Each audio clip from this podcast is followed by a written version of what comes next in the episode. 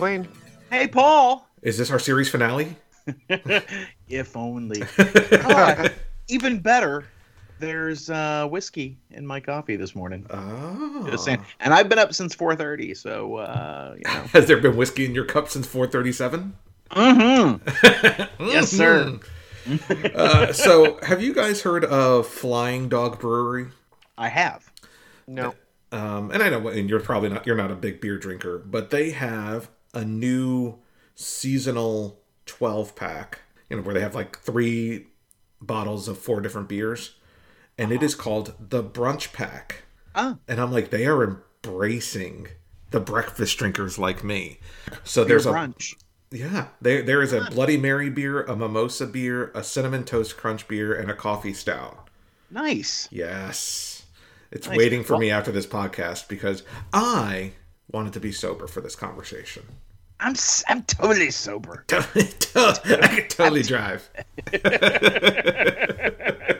Well, I have got.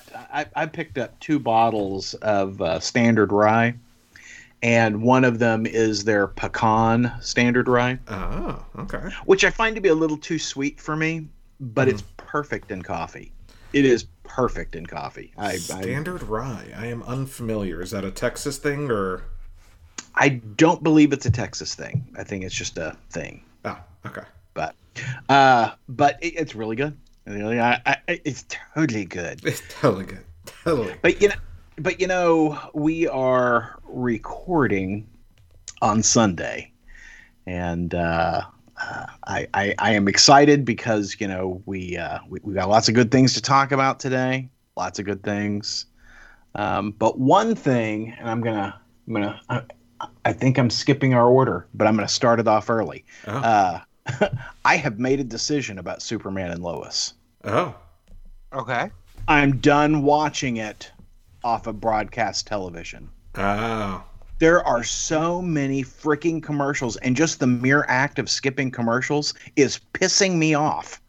I, I can't bear it. I cannot bear it. So I'm just going to buy the season. I, I, I can't do it. Well, It's one thing, awful.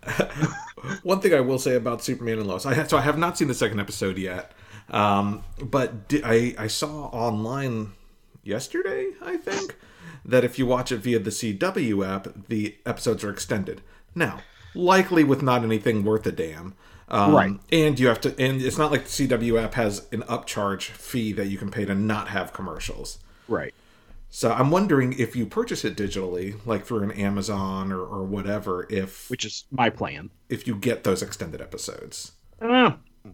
I don't know. But it, it is my time and frustration is worth it to me to buy the season because I, man, I am so sick of fast forwarding through those commercials. It just irritates the living. Hold on, hold on. Um, what, what, what's funny about this conversation is that you know I, I I don't know what I expected, but Aaron is sick of fast forwarding through I- you know, commercials and it's- I- through I can- skipping I can live- commercials. I can live with regular commercial breaks, but it's like they they like, hey, you know, we're actually broadcasting something that's worth a damn. Let's put all the commercials in the world in it and Yeah. have these mini act breaks. And I mean, it, I can't get over how they come back from commercial and you know Lois and Clark you know share their concern about their kids and then it's back to commercial. I'm like the fuck.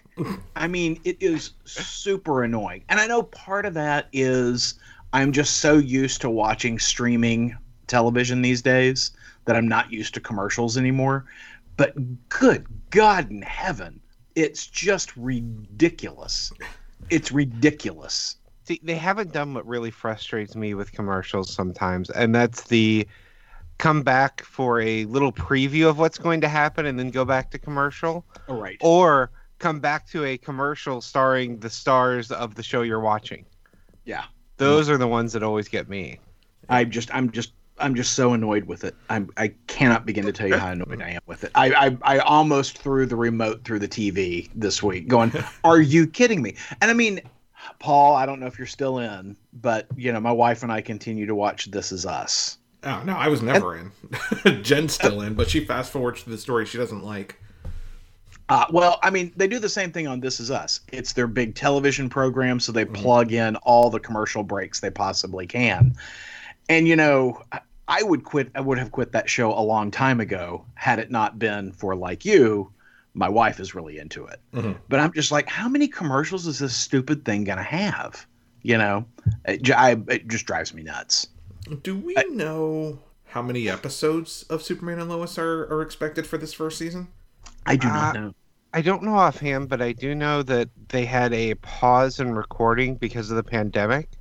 So between, I think it's episode after episode four or five, we're going to have a break for a couple weeks, and they're going to start Supergirl in that slot. Uh, I, I'm I'm, I'm kind of used to that nowadays. Uh, you know, you guys know I watch SEAL Team, and uh, Yes, SEAL Team airs. I've only which is- ever watched the first episode of that. I like it. I enjoy it.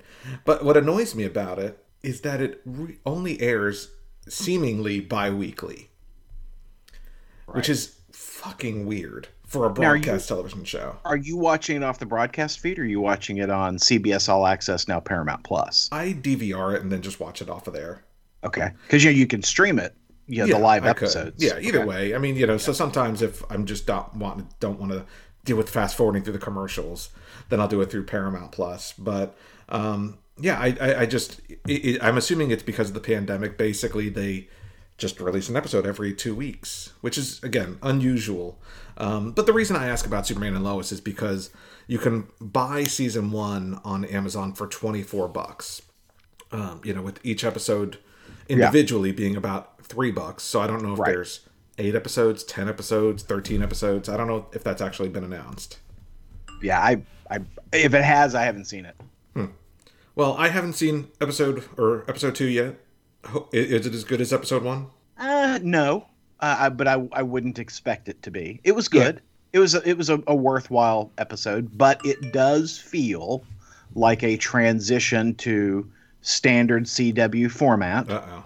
uh, given the conflict between Secret Luthor and the Battlesuit. Um, you know, it did feel, I- felt like it made that turn. Hopefully, it's not making that hard turn into standard CW. But I thought it was a worthwhile show, and it did move the characters forward. Uh, so I was happy for that as well. Yeah, it's not going to be as good as the pilot because the pilot was just Right. it was incredible. There was extra time, but I really enjoyed it. And one of the things that surprises me is I always complain about how dark the the movies are, and this I mean it doesn't look like a CW show. It is darker lighting and you know darker storyline going on, but Superman still smiles and he's still Superman. Uh, the only we did get to meet Jor-El uh, in this episode, and we discover that Jordan is named after Jor-El. Um, All along I've been wondering why the name Jordan. yeah. So it, I was happy to actually have an answer for that. Well, I uh, I did not care for the casting of Jor El. Uh, just sort of a doughy, bearded looking guy. I mean, there was nothing commanding about him, and I was like, hmm. I don't know if I w- if if that's how I would have gone. I, I think I might have done something different there. So I have a question, and again, because I haven't seen it yet. The they cast in Superman and Lois um, a relatively older actor for Jor-El, right? Yeah. Yeah. Um, and I find that interesting because you know I, I get that they're trying to cast an actor who is older um, to compensate for the the current Superman's age. Uh, it's Angus Macfadyen um, who they cast as Jor-El, and I was it, it doesn't make sense to me because Jor-El died when he was younger. Well, like but I, I mean, feel like they should cast an actor similar Brando age. cast as Jor El in the '70s film. Um, I have a problem with that too. Well, I, I get that. I get that, but I, I think the the type has really been set that you know Jor El's kind of a Reed Richards character where he marries a younger bride. Yeah. Right. That he is sort of an an, an elder scientist, not elder meaning old, but just you know a more mature person, Mhm. uh, and and marries the uh, the sprightly girl right out of class. Um, Because even Russell Crowe is relatively older, I guess. Yeah, I, I don't know that that's how I would have gone either. You know, I don't know why you couldn't, because, you know, Kal-El's a baby when he, you know, a newborn essentially when he when he you know is launched from Krypton. Why not cast somebody who's a contemporary of the actor playing Clark? Mhm. Uh, because that's age appropriate. In fact, you could even cast somebody who's younger, right? I mean, because Clark's in his 30s. Why not cast a 25 year old?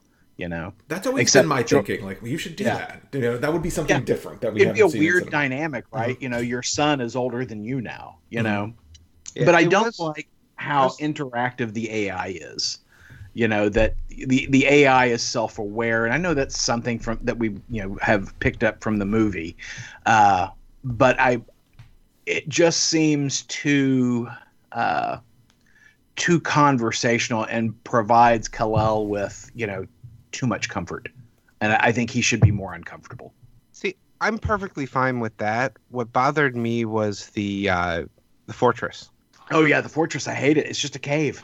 Yeah, it's like I, at this point we've seen so much from the fortress in every other media, and it's always there's Well- technology or there's robots or and there's no locked door. I mean, it's just a hole. Yeah. You walk into the hole, and hey, look, I'm in the Fortress of Solitude. So, I mean, I fully anticipate that you know Captain Luthor is in his battle armor is going to show up in the fortress because you know there's not a door, not even a screen door. I mean, a screen door. and there's not much to see when he gets there. yeah, No, Well- that was the first real big complaint I had with the show was the fortress was such a huge letdown because I love the fortress. Yeah. And to have it I- be a cave without no computer screens and and I no gotta say, Kalex. I'm kind of tired of the Fortress of Solitudes all made out of ice and crystals. Uh, I, I would really like something more like the you know 50s through 70s fortress that you know is actually just this huge you know complex built into the side of an of a mountain, right? You know, built into the glacier. I, I want this, uh, you know, actual real sets, and I know that this is all you know being able to do it on the cheap but I'd love to see something a little bit more tactile from the fortress. And this is such a minimalist set, you know, that they the in fact the you don't even get the benefit of this nice crystalline, you know, podium to function as the interface, right?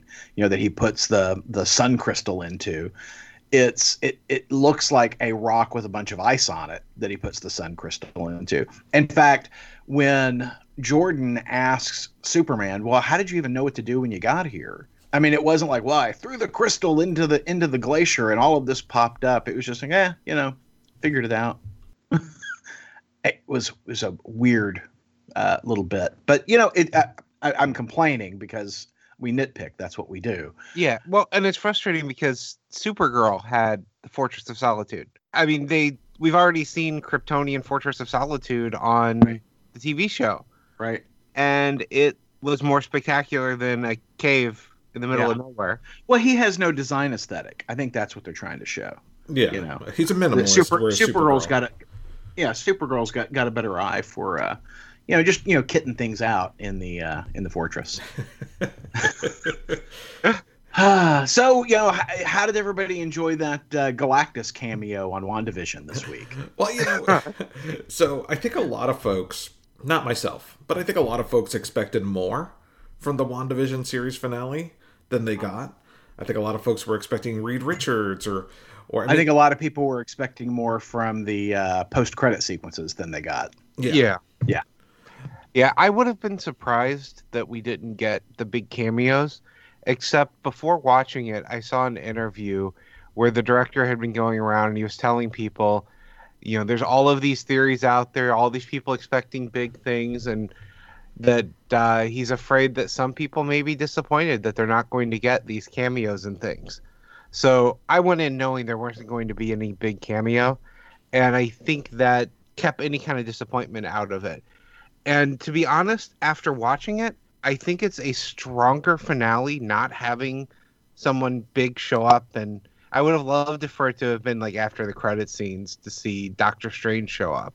Mm-hmm. But to complete the story that was being told and be its own standalone story, not having a cameo on the last episode makes a stronger standalone story. Mm-hmm. Yeah, the only thing I'll say, and I, I so I genuinely liked the WandaVision series finale. Is it you know was it the level of strength as some of the other episodes? Not not really. Honestly, I feel like the the prior episode actually had a stronger emotional core than this one. I would I would agree. Um, and I think that's because the first half hour was complete superhero CG action versus you know the emotional last fifteen minutes of the show. Um, the only thing that I really take issue with, and I know they did it as fan service, and I know it's fun and quirky, but now that it's amounted to nothing, I actually take issue with the casting of Evan Peters. Um, it, I, I, Because it really doesn't make sense. it was intentionally Misleading. misleading. Um and I, that that that i actually don't appreciate. Don't intentionally mislead people because that's not then it's not fan service or anything like that. You're just doing it to make people think that oh it's finally going to be the x-men. And you're like no his name's ralph Bohner. It means nothing. You know? Um I, Yeah. I, I love his response, boner. but yeah, no, I that- I definitely get that. It was that part was a little disappointing. I wanted that to be more than it was. You wanted it to be meaningful. Yeah, and I think that's if I have because we can nitpick and complain about anything. My nitpick with the finale is that I felt like some things weren't adequately wrapped up or dealt with. I wanted more from certain parts of the story than we got. I love the are finale. you referring to darcy only being in it for two seconds or or or Was she after- even in this episode this week? yeah she crashed Yeah, the car drove- into Oh, I'm Hayward. sorry. I thought that happened last week. Okay. Yeah. Yep. No. But yeah, Yes. you're right. I mean, she was in less than 30 seconds of this episode. considering all the buildup. I mean, they had Yeah. you know a full episode focused specifically on her and Jimmy Woo. Now, thankfully, Jimmy Woo didn't get the short end of the stick, but Darcy and um, Photon Well, Yeah. did. They When- definitely short sticked uh, photon, and the uh, the other one was the White Vision. I thought that they did something really interesting with unlocking his memories, Uh-huh. and then they've saved it for some future show Well- or something. And I thought for sure. I mean, my my my expectation in the story was that somehow the two visions would merge, right? Yeah, me too. Um, and and so for White Vision to have you know left the the the playing field um, was surprising, and he's like he's just gone, you know, and nothing else. He's he got his he's got his memories back, and he's gone. Yeah, he uh, got his memories back, and he didn't want any kind of revenge for being used as a weapon. He just left. Well, and I mean, didn't have you know if, if you've got your memories back, and assuming that he got emotions back with that, and that we know that's not necessarily true because in the book he didn't. He got he had the memories, but he didn't have the the emotions that went with them. It was just like knowing the story, right? Uh, but you would think that if he if he had those memories, he'd stay and want to help Wanda out. I, I just that was weird to me that he just you know left. Yeah, and we never got that gut wrenching moment of him telling Wanda and the kids, "I remember you, but I don't have the emotions." Right. Like right. that in the comics was a brutal scene. Oh yeah. I expected to see that on the show.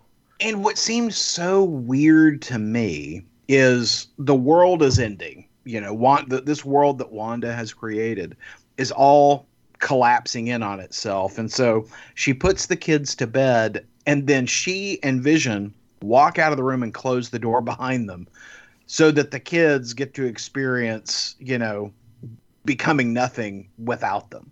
And you would think that you'd want to hold your kid's hand when something terrible is about to happen to them. I did just wonder that, but I'm assuming you know, the way I took it is that the kids will go to sleep and just disappear. That's the way I took it, but yeah, I, I- I, was surprised sure they that didn't just shove that moment together. Yeah, well, and I'm sure that that's the moment that that that is exactly what the writers wanted you to think. But you know, how often do kids immediately fall asleep? Um, and I and I know that that was done in service so that so that the story could have Wanda and Vision say goodbye together. Um, but I'm just like, it just seemed crazy to me as someone who has put an animal to sleep.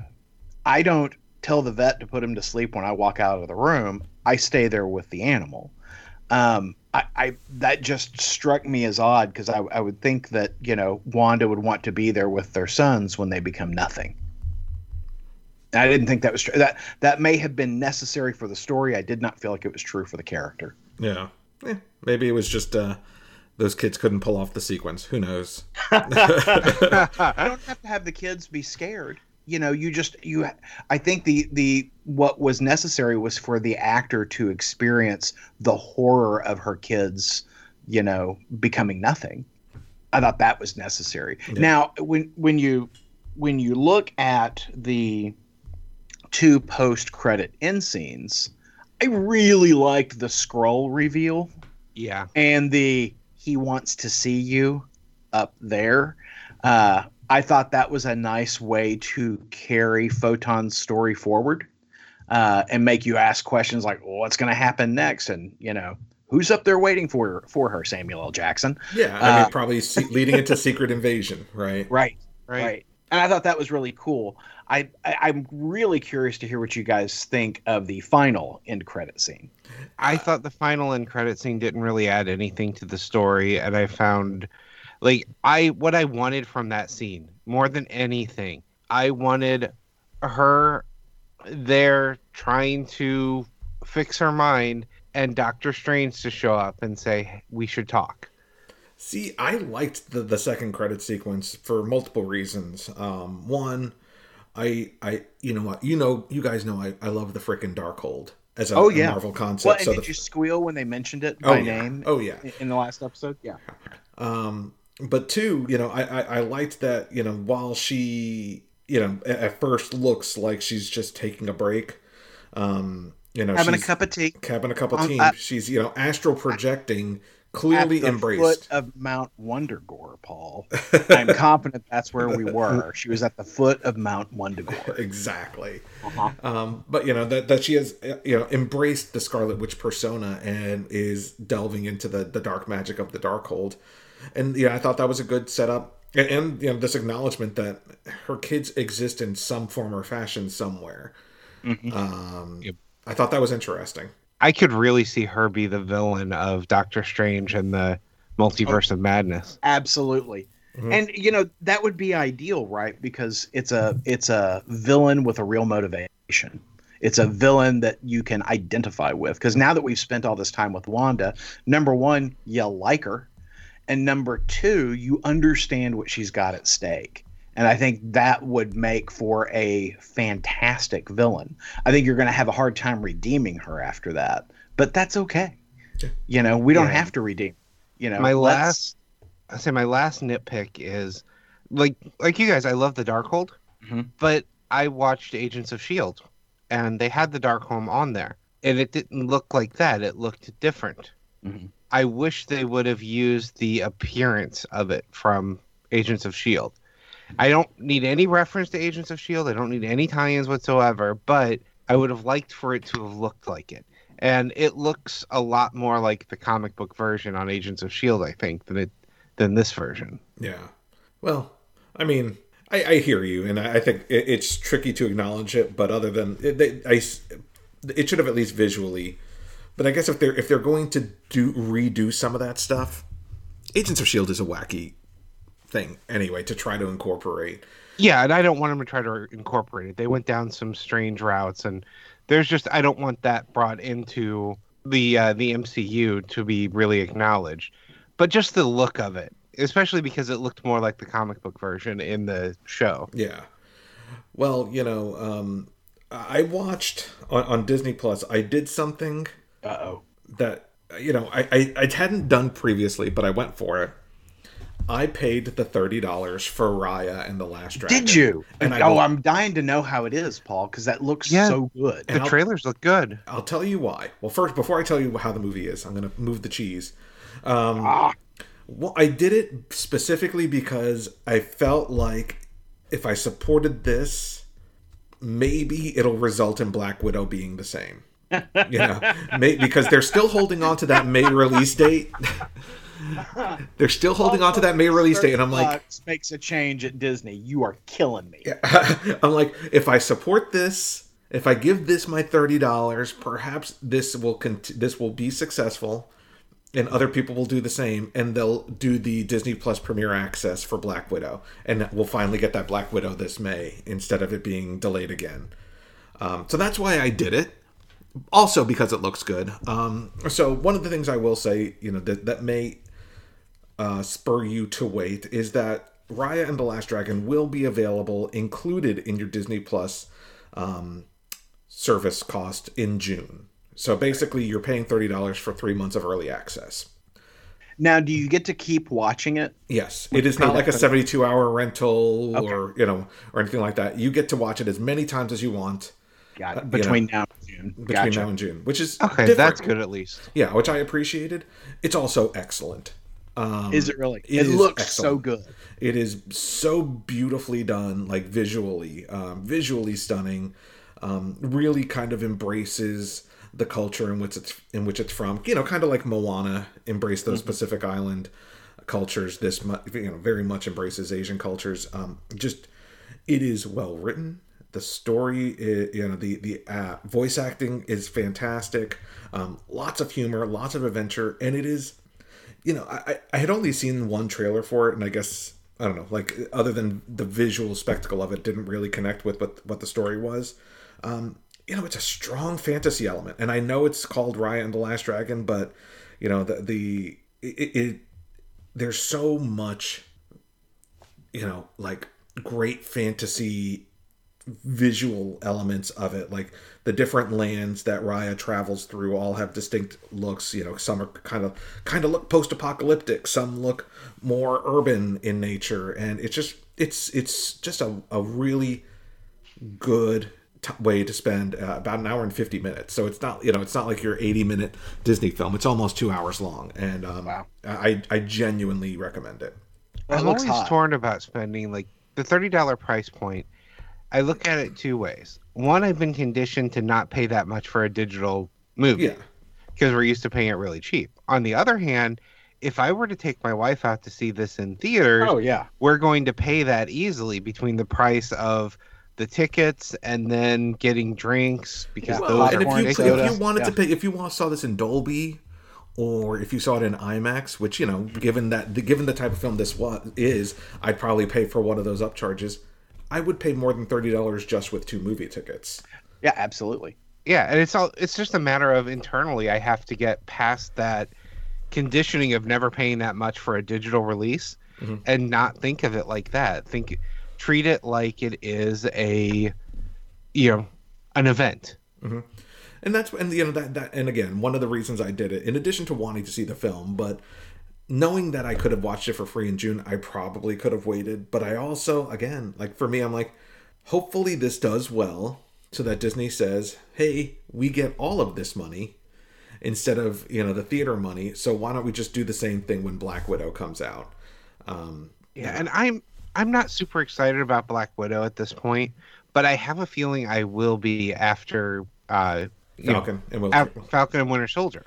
Well, and I'll pay I- thirty bucks. I'll, I'll pay the thirty bucks for Black Widow to watch it at home.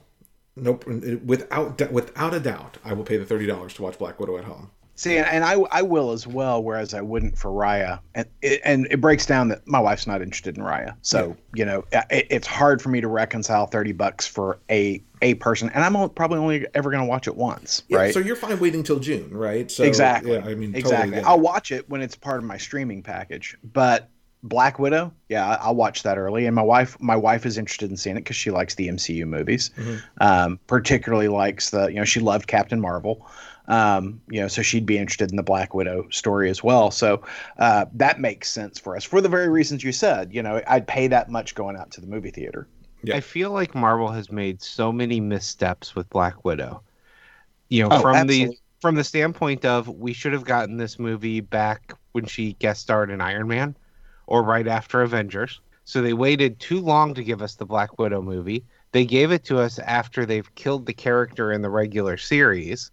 And then once it's done, we get all of these delays because of pandemic. I mean, there's legitimate reasons for them delaying, but all of it has really hurt what would have been excitement for the movie. Like if this movie would have come out back before like right after Avengers, I would have been ecstatic about getting this movie. Yeah, But- it seems it seems like a weird place in the queue. I mean, yeah. But I think I think what it'll do is it, it's a flashback that will set up elements that will pay off in, in future movies Well- and television shows. And let's just be honest here. The guys at Marvel seem to know what the hell they're doing. Fair. Um, and, and I am certain that we'll get on the other side of this movie and go, wow, I didn't realize this was a movie I needed. You know, I didn't Hopefully. realize that that uh, you know this makes absolute sense the way they're doing it because you know so many times I've questioned what what Marvel's doing and you know they they, they blow my socks off. So Yeah, uh, I mean, I remember specifically having the questions about, you know, why are they making a Guardians of the Galaxy movie? People don't know who that is, or really, you're gonna make an Ant Man movie? And those are two of my favorites of the series. absolutely. Yeah.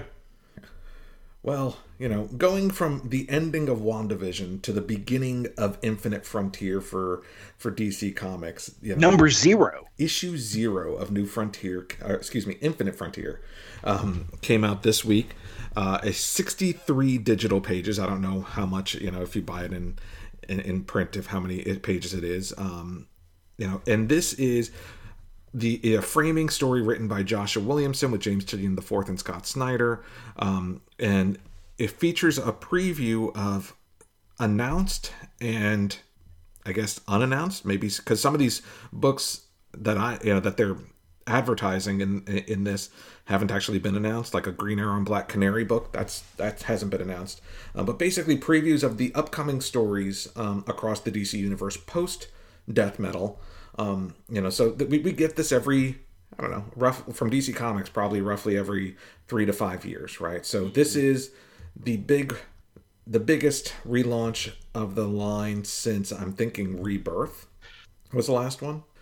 Yeah, And so, you know, uh, Aaron, when you, I don't know if, if you said it in, in you know, in, in one of our private chats or if you said it in, in the group chat with, uh, you know, with our podcasting cohorts, but you said you couldn't wait to discuss Infinite Frontier. Yes. So you go first. Um, first thing I want to say is I hate the cover. I just the I It's disappointing. It's it's the- it's not as striking as some of the interior art. yeah, and the I believe it's Dan Jurgens did the pencils on it. I think that's correct. Yeah, um, Dan Jurgens and Michael uh, Janín. Uh, and I think what bothers me is that it is so lightly inked. Um, there's there's really no boldness in any of these lines, and the the coloring just seems a, a- almost a, a neutral sort of palette. well, y- you Um, know what it reminds me of, Aaron? You remember New Frontier? Mm-hmm.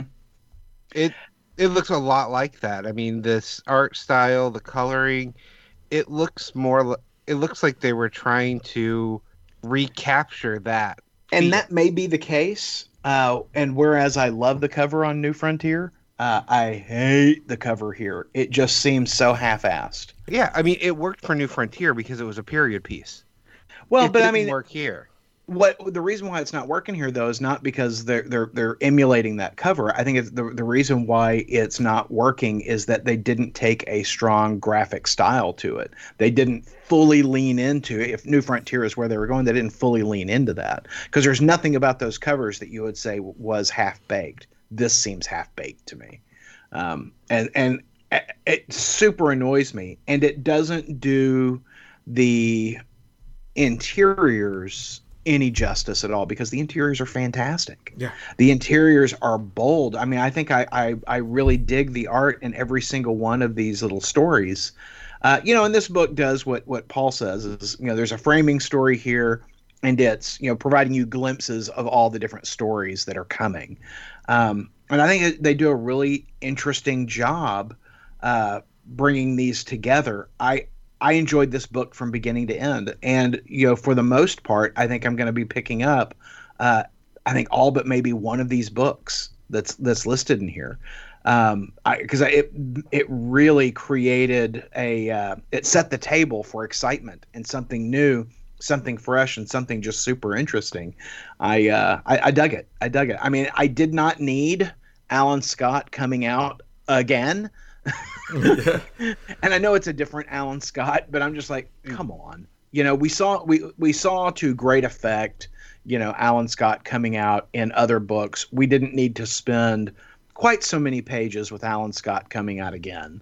Um, Well, but even I was going to say I was going to point to that as one of my favorite things in the book, the that scene, because we've talked about Alan Scott coming out before, Mhm. and I don't if you'll remember, I really disliked how it was done in some of the other versions, specifically because it's it robbed me of Jade Mhm. and Obsidian, and that's what I liked about this version of it is we get back Jade and we get back Obsidian. And I love those characters. And we see them dealing with his, you know, him coming out to them. And I just I love having them back so much. You can have both.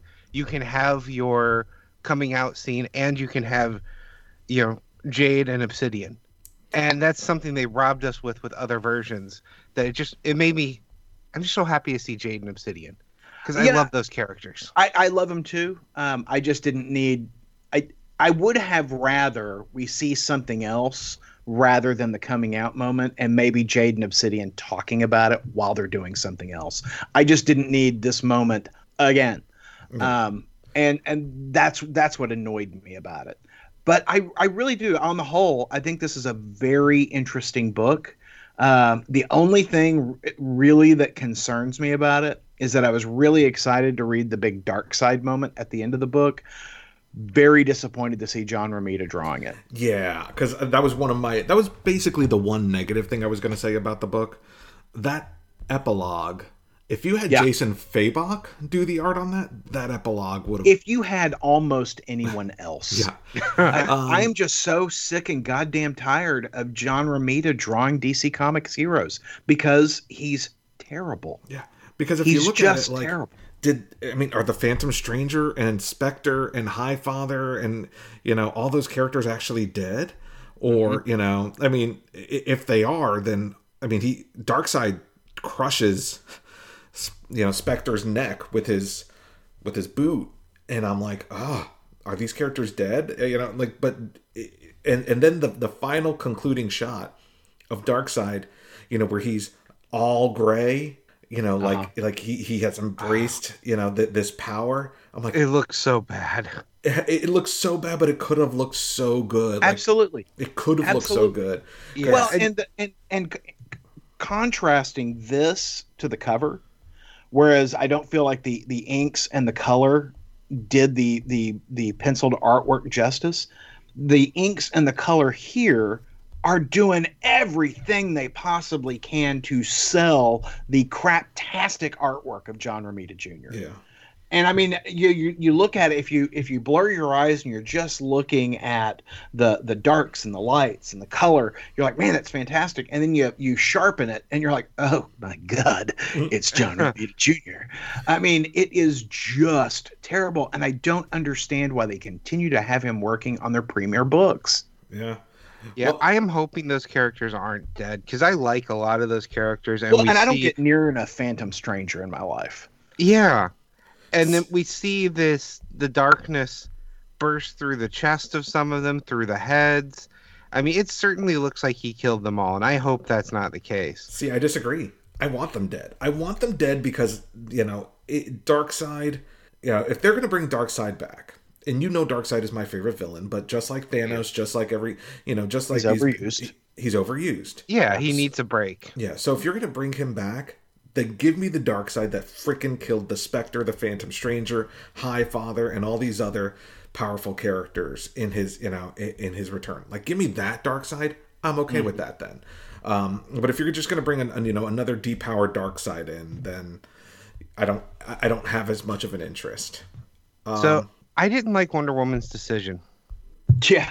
I thought they had really built up to her taking her place with them.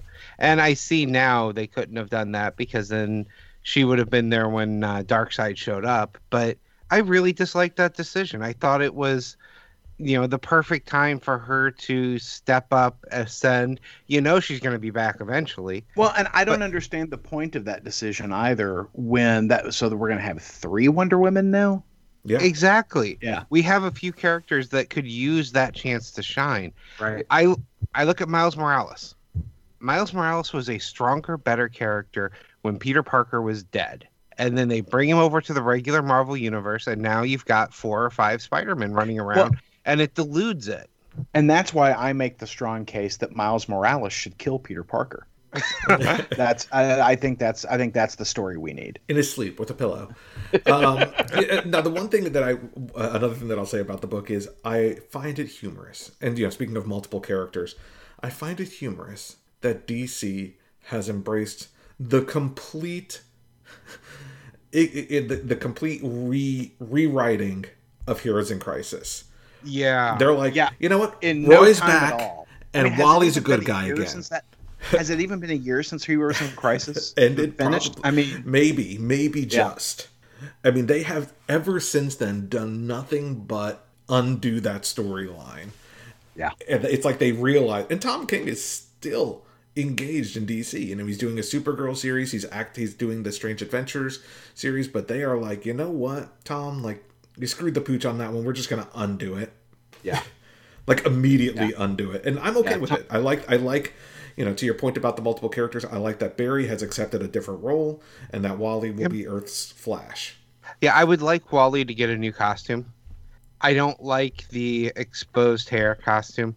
i think he will. I think he'll get i think he'll be more of a flash costume. I don't i haven't seen the cover um, of the upcoming flash books but i like a lot of the status quos that have been established in this book. And you know i'm, I'm i know we're going to jump around here on the outline a bit for uh, not that anyone who's listening cares but um my Oh, favorite, I mean, the other my favorite is Oracle. yeah Oh, I gotta say, I I really enjoyed uh, Joshua Williamson and Alex Maleev on Green Arrow and Black Canary, Yeah, which also brings you the Arsenal. I, I I'm like, you know, if they stick with that creative team, I'm in. yeah. I mean, and uh, yeah, agree because I love Alex Maleev art. Um, you know, for but I my favorite story in this book, as much as I liked almost everything in this book, I really liked the Batman story. Um, I just I liked the momentum behind it. I actually got some suspense, you know, from Batman racing towards Arkham Asylum. Oh yeah, I really thought that that guard was going to become a new character in the Bat family. Yeah, I mean, so that that inspired me to pick up Batman this week, and you know, I, I know I'm the only one who picked it up, so I'll just briefly say um, that Batman issue 106 this week. I picked it up for two reasons: one, because of of the preview in this book, and two, because it has a backup story, um, you know, kind of setting up the upcoming Robin book that's coming out featuring Damian Wayne.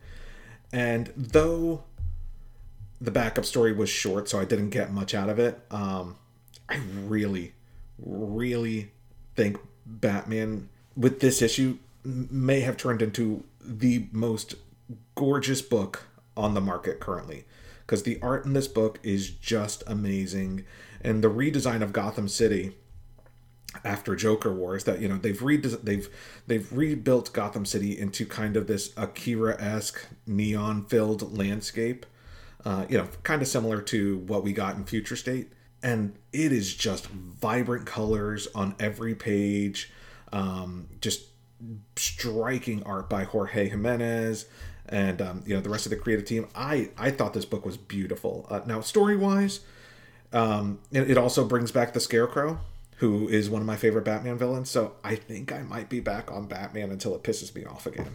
well, you know, I, I think this book did a, did a great deal to sell what's coming in DC Comics because there's only there's only maybe two books that I'm out on that are that were here. Yeah, uh, Titans there's a lot of Academy I could that I'm care less about, honestly. Yeah, same Well, here. actually, Teen Titans Academy looks interesting to me. Really? Huh. Yeah, I, I I I liked the look of it, but you know I am hard out on whatever the hell that is that Josh Williamson and John Romita Jr. and Klaus Janson are working on with Justice League. Uh, I, I I whatever that is, I don't want any part of it. yeah. You mean the dark side stuff at the end? Yeah, I, I don't I don't want that. Um, but the the only other book that I'm like, eh, I don't know, is the Flash. Um, I like the idea of Wally being back, but I don't know if they're going to split it between Wally and Barry. Uh, yeah, I hope not. I want Barry to just go. yeah, I would just send Barry off into the Omniverse, whatever he's going to do, and let's let Wally do his thing. You know, give Uh, us an Omniverse book with uh, President Superman. Uh, but you know, and that was nice to see as well, right? Uh, You know, I enjoyed seeing uh, you know Earth twenty three Superman in that in that story. Um, but I really liked the Green Lanterns uh, page, not just the, the Alan Scott, but the the one by uh, Geoffrey Thorne and Dexter Roy, Dexter Soy. Um, I, I I love that finally we've gotten the Teen Lantern in with the regular lanterns and I, I just I'm, I'm excited about this stuff. I'm I and that's nice to say because I've been super frustrated with DC for a while. Yeah, you know, Aaron, you mentioned Titans Academy. The one thing that might get me on it when you look at the panel of all of the characters that are on board the boat going to the island, there's an ape. exactly. Exactly. Yeah, I, I I think I'm open to at least the first issue of Titans Academy. Yeah, we'll see. You know, and and you know, I'm I'm hoping that it's got that same feel that you and I enjoy so much about Strange Academy, Paul. Uh, so- yeah, I mean, when you put it that way. Well, and I loved uh, Without Academy Humberto back- Ramos. I, I- I enjoyed Avengers Academy back in the day. I really like these, you know, let's train up the next generation of superheroes. I, I think that's a lot of fun. Mhm. Um, and I hope they do it right. I hope they keep it fun. Yeah, I really think I might have gotten into Strange Academy if it wasn't for the Humberto Ramos art. So this doesn't revert Humberto Ramos. And you know I'm on board for Stargirl. Yeah. Stargirl Okay. looked great, but I love Todd Nauck. You know, so it was always going to look great with Todd yeah, Nauck on. there was there was no going wrong on that book. That's right. That's So right. So Paul, did the Batman book at all deal with what happened in Arkham? Yeah, yeah, it's a it- yeah, it, it is a follow it is a direct follow up to the events of this issue. Okay, Um, so yeah. I will pick it up then for that reason because I didn't. Uh, I just read this last night, Ah. so I didn't have a chance to go out and grab like the Batman book and see what it was. Because you know, there's going to be multiple Batman books, so it's like one of them. One of them will go down one of the storylines. One of them will go down the other. I want the one that deals with the aftermath of Arkham. Yeah, So this one will, but you know, on, on the on the flip side of it, Detective Comics is going to be by the creative team that did Dark Detective during Future State, so I will also be picking that book up. So you know, exciting times, uh, you know, exciting things in DC Comics, and I already mentioned Batman is one of the Infinite Frontier books that came out this week. But one, you know, one of the concepts of Infinite Frontier is the omniverse, right? That infinite universes are in exist in, in play now, um, and so with that, we get a view of Earth three in in Crime Yes. Syndicate. Yep. So the return of the Crime Syndicate, which Wayne, you didn't pick this up, right? It was just Aaron my, and myself. Oh no, I got it. Oh, you did. Okay, so we all Oh read. yeah, I am. I am always on board for a Crime Syndicate book. All right. Well, what'd you guys think? I loved it. I, I I- I loved everything about this book. I loved the cover. I loved the fact that on the cover they tell you it's a limited series and that it's issue one of six. Hey, we don't get that very often anymore. So that, it's the little things, Paul. Uh, I dug this book a lot. You know, it's kind of a, a retelling of the crime syndicate world and, you know, how each of these, you know, uh, characters, you know, like, you know, Uberman and, and uh, it's, he's not Uberman here. Who, what is he? Yeah, he's Uberman. Yeah. Sorry. Um, you know, Ultraman. Uberman, Ultraman. Thank you. Um, you know, uh, Owlman, et cetera, they all have their own cities and they don't sort of deviate outside those cities. And, you know, one of the seminal Justice League stories is when Starro comes to town for the first time. And so this is Starro's invasion of Earth. And it was it was great because I mean Starro in this universe just looks horrific. You know, the, the great big suckers on his tentacles and you know, great uh, great big pointy teeth. I, I just I love how monstrous Starro appears in the Earth 3 universe. And by contrast, I was like, you know, I'm going to go back and I'm going to read that original Justice League story uh, from back in the 50s when Starro first appeared. And that's like issue 28, 26 of Justice League of America. And, you know, Starro doesn't look scary, scary at all. He just looks, looks like a starfish. And but it, it is such an interesting contrast as to how monstrous Starro becomes in this book, and I think it works so well, and th- how surprising Starro is to these bad guys because you know Ultraman's like you know you can't you're not gonna hurt me you know I am so he Ultraman's excited about being able to just wail on the outer space alien, not realizing that Starro is a telepath and you know can overtake his mind. Meanwhile, you've got Owlman in uh, uh, Gotham City, who you know he's like you know the uh, the alien has invaded all the major cities but didn't come to Gotham. Why is that? Uh, I just I I really enjoyed this book a great deal, and I've always loved Owlman. Owlman's one of my favorite characters. Uh, I, this book was great. It it, it, of- it, it scratched me right where I itch. Go ahead. One of the things I loved about it was that they weren't beholden to previous stories with the the crime syndicate. right. They were willing to update these origins and change the characters. Superwoman being Donna Troy, for example. Mhm. That's not one I remember ever seeing. You know, I've seen different versions of Superwoman, but never as Donna Troy. yeah, I think uh, I haven't we seen her as Lois Lane in previous. I want to say the Grant Morrison stories for the Crime Syndicate. I think she was Lois Lane. Yep, she was Lois there. Yeah. Uh, I loved seeing you know Ultraman as a child killing JFK. Uh huh. but you know even more than that the you've got the main story in the book the backup story that is ultraman's origin i absolutely love that story Mm-hmm. of him and how his parents his adoptive earth parents treated him and you know how he comes to that realization my only complaint with changes is their design for their version of flash i really hate that costume yeah, it's it's it's pretty sketchy. Other than that, I mean, that's really the only complaint I had through the whole book was that costume. I loved the uh, the president being Oliver Queen and them rushing in expecting him to be being tortured, and he's enjoying a little bondage situation Uh-huh. with Superwoman. Uh huh. Yeah. No, I, I thought this was a great book. Paul, what'd you think? It was a fun book. I liked it. It was. yeah, I love you know the cover. The I think that's Jim Cheung did the cover, and Jim Cheung, you know, being one of my favorite artists, I, I love the cover. The book was a lot of fun. Um, you know, like but it, fun in a like dark humor kind of way. You know, it's certainly a different take on the DC universe. I, you know, and I appreciate that it's a six issue series. Know, the last time I read these characters, which I did enjoy their interpretations, was back in Forever Evil. I think was the last time I really, you know, Yeah, yeah. read anything long form, and I I liked Forever Evil. Um, but you know, hopefully, what they do with this series is they just you know they they don't try to find a way to bring them into you know the DCU proper again and just focus on a story about the crime syndicate in their own universe. Exactly. But you know, six Exactly. issue They- they limited be- series seems perfect. You know, for for this Exactly. and so I'm good with it.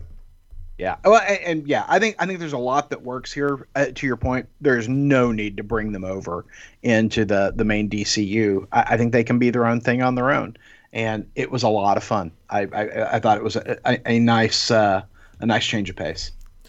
Well, and so we picked up a couple of books outside the big two this week, including you know a, a, a, release that's probably bigger than anything that we've talked about. Keanu Reeves and Matt Kindt um, teamed with Ron Garney and Bill Crabtree uh, to do this new book, Berserker, B R Z R K R.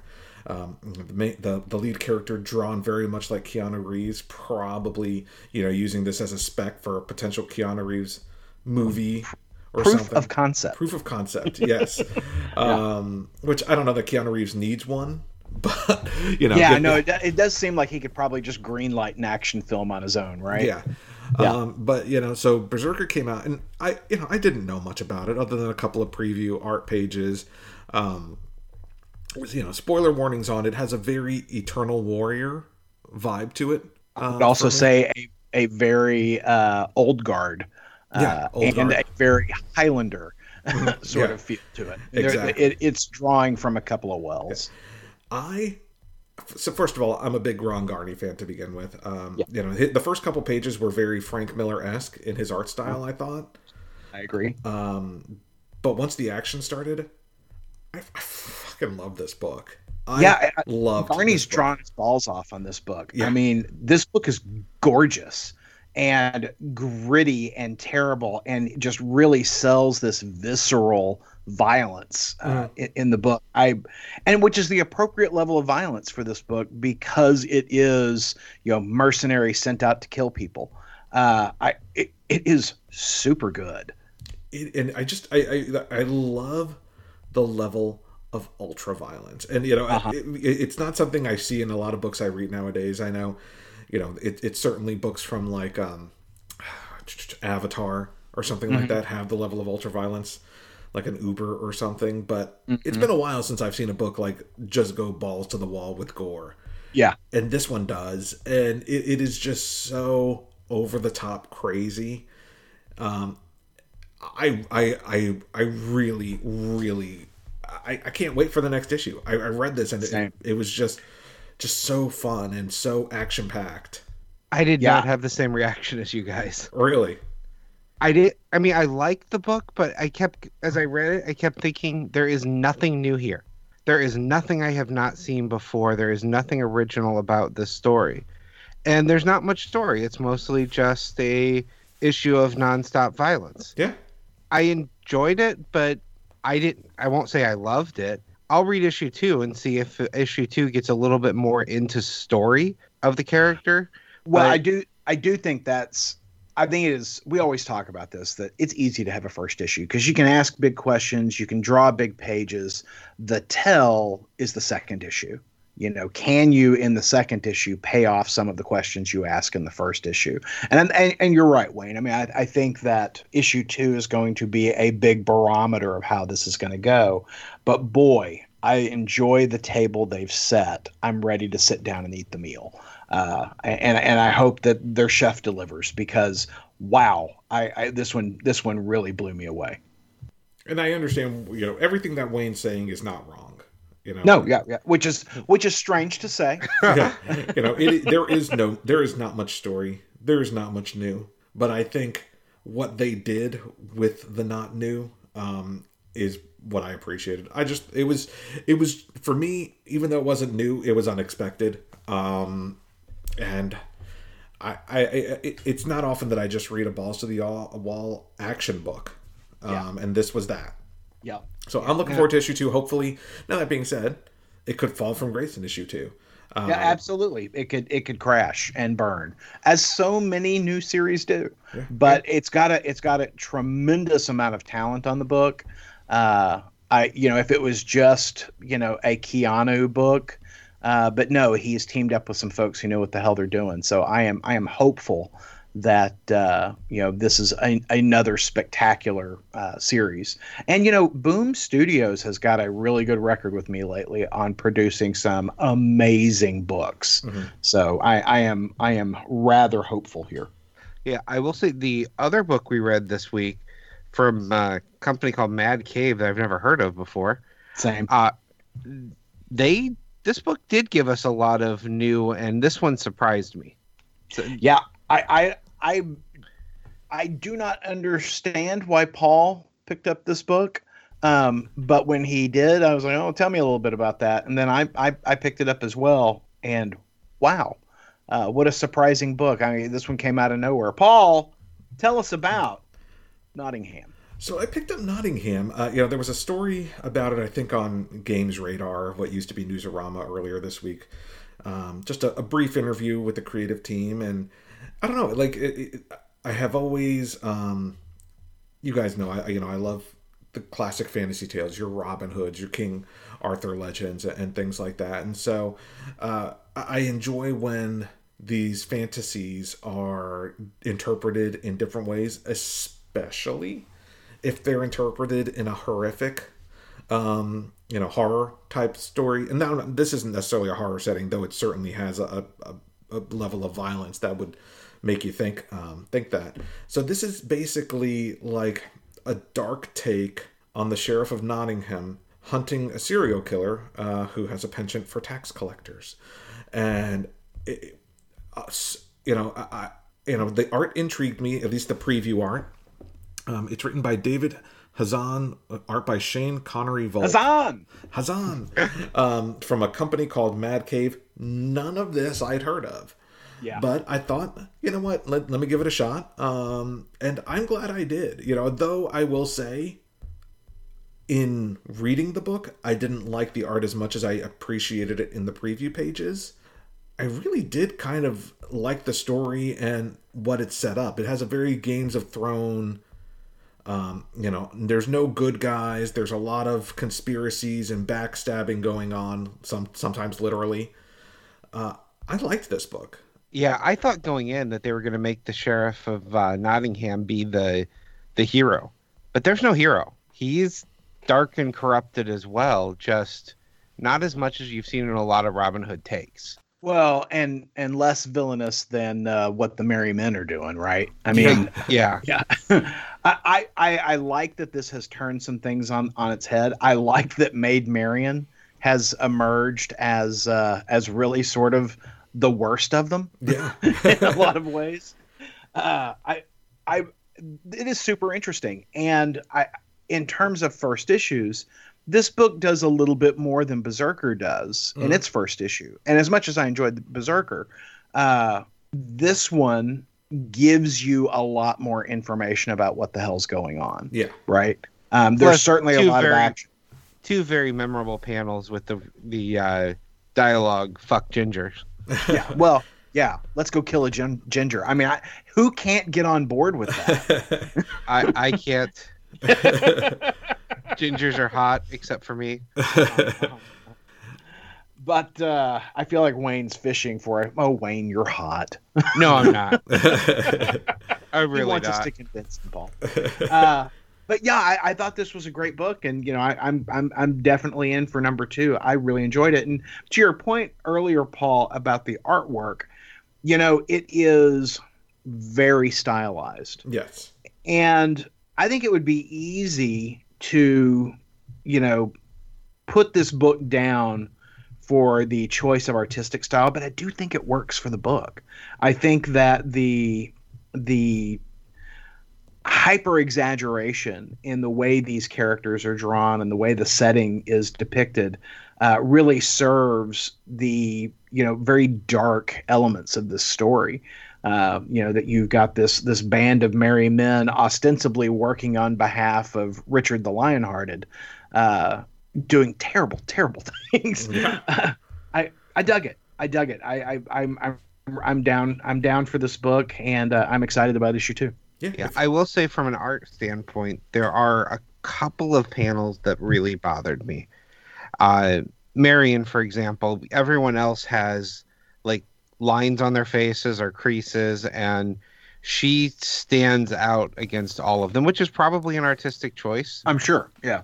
But it, I didn't care for for that uh, plainness. Made her look less human compared to the others because of art style.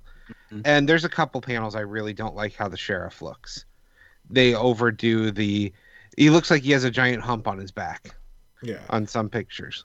I mean, it's But- definitely an independent book. Um, you know, it, it has a, a different type of art than you'd see in your standard um, DC Marvel book, but it, it I, I like. I, my concern is it's one of those books that while I enjoy it, I feel like at some point I'll just forget to look for it because it's from this Mad Cave Studios that I'm unfamiliar with. You know, we, we like a lot of independent books, but you know, unless we're actively searching for them, um, you know, we, we tend to to miss them after a few issues. Um, Yep, so- It's not out of the ordinary for me to find a book that I absolutely loved and realize I've missed an issue and have Uh, to grab two. Or ten issues. Uh, you know, letter forty four. Oh, that's Uh, right. Yeah. Yeah. That that's one that I was like, ah, I've got to finish that book one of these days. Hey, Paul, yes, sir.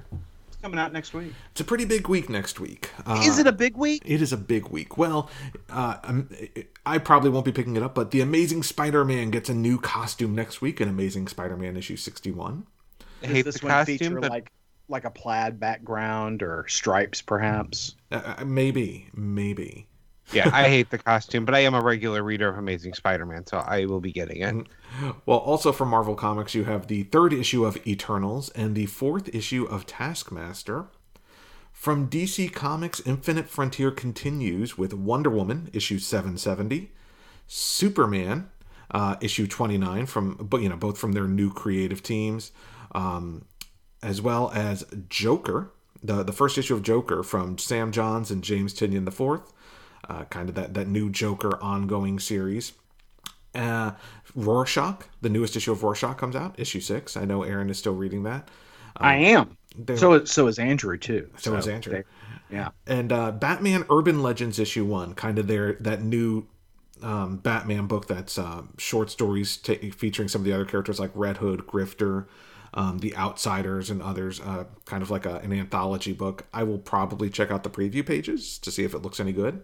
Um, I forgot to mention from Marvel Comics, the newest issue of Strange Academy, issue nine, comes out and Non-Stop Spider-Man from Joe Kelly and Chris Bachalo, the new Spider-Man ongoing series, uh, comes out from Marvel Comics as well. So lots of lots and lots of stuff.